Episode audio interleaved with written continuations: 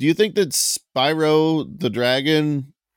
Do you think that when he was little, people just called him Barney to make fun of him because he's I think He's that they might have even in the commercials had this is not like uh, I think This that there might have been a this Barney." ain't your daddy's or this ain't your little brother's purple dinosaur. this isn't your daddy's This- dumb this dinosaur for fucker's babies. extreme.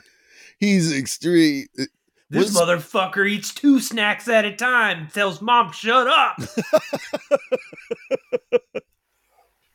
That is a, the, a like a genre of children's entertainment that I don't think there's enough of because a lot of children's entertainment is wish fulfillment.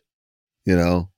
yeah, like I wish I could tell my mom to shut up without getting smacked. Yeah, like YouTubers, they're onto that. Like so much of YouTube is just grown people doing things that children are jealous of. Yeah. Playing with toys, um doing like, you know, living in a mansion and doing whatever they want. I'm gonna eat every flavor of M and M's for this three-hour live stream. Just I'm gonna, gonna- three yeah. hours of me eating M and M's. I got I'm I'm unboxing Pokemon cards. But there's there seems to have it's fallen off the sassing parents form of children's entertainment. Mm-hmm. it- there was a golden era. You had your Bart Simpson. You had basically every cereal commercial for a while. Uh huh. I don't get why you kids like Apple Jacks. Shut up!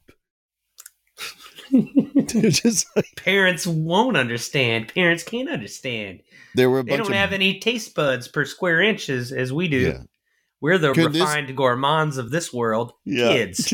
I remember there's one that's like, can this scientist understand why kids love cinnamon toast crunch? He's like, is it the cinnamon matrix? And they're like, no. the children are yelling at a scientist.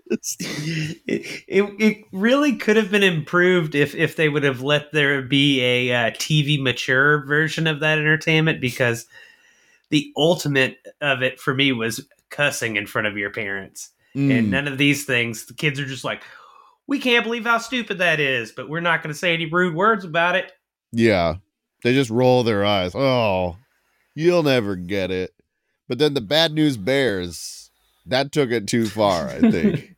the Bad News Bears. I think the time and the place of the mid 1970s, like you could get, you could put all of those words in a children's movie.